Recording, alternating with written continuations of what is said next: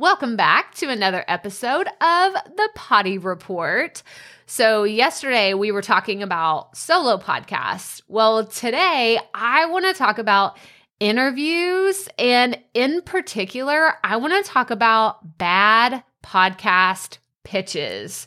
I feel like I need to do one of these episodes at least once a month. And maybe this is a bigger podcast episode we need to do for the Profit Podcast. But oh my gosh, y'all even this week, okay, I get emails and you will get these too. Once you get your podcast up and running, and basically, as soon as your podcast is searchable on Google, people will start to email you and you'll get so excited. You're like, oh my gosh, someone wants to be a guest on my podcast. I don't even know this person. Hold up. Wait a minute. Okay. Because as soon as your information is released out into the world, don't get super excited about the people that are messaging you because one, some people are finding you through some of these database softwares and they're just spitting out your podcast information from a Google search and the person reaching out to you may not be relevant. I actually have a podcast episode and a YouTube video all about how to be selective with your podcast guest. It's very important for the integrity of your show. But I got an email and actually got a follow-up email already this week. So they're they're persistent, very persistent about trying to get on my podcast.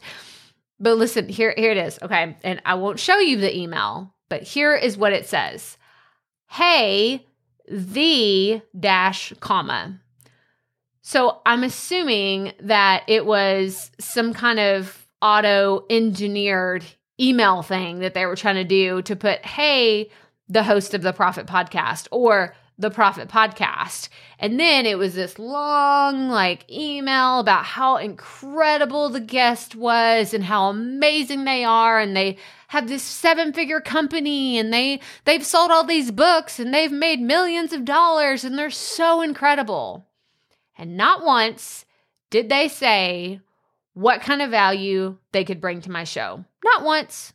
Not once. Not even at all. So, mistake number one, they did not have the right information for my name. Red flag, ain't happening, deleted. like, deleted. I actually didn't delete it because I was cracking up that I got a follow up email and they still didn't have my name in it. So, it's like a case study at this point.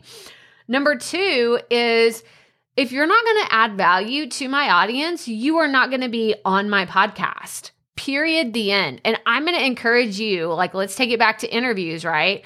If you are going to do interviews on your show, you've got to have some boundaries of the type of people that you want to have on your podcast. Because I can tell you right now, I have gritted my teeth through some awkward interviews. It's not worth it. It's not worth it. So you want to make sure that you have some kind of boundaries, parameters in place of who you want to come onto your show, maybe what kind of topics they teach about or what they taught, like what kind of value they could add, but also you just you got to have something because those awkward like I don't do I, honestly I don't accept blind pitches anymore anyway. I, there are a few services that I work with that constantly send me really good people and anytime they send me an email, I open it. I'm like, oh, they they're pre-vetted. I already know that's going to be great information. It's probably going to be a good collaboration for both of us, like the guest and for me. And so I don't know. I'm just going to encourage you if you're going to do interviews, be super selective with the people that you have because you want to value your audience. Because, guys, I, am just going to put it to you straight. Like, pleasing someone else to be like, oh, I, I just don't want to say no to them. I'm so new to this. Um, that's a bad strategy. it's a very bad strategy. Don't be a people pleaser. Don't feel like you have to say yes.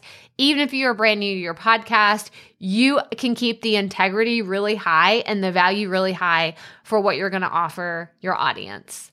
But that's all I have for you today. So remember, keep it fresh, keep it fun, and just keep going.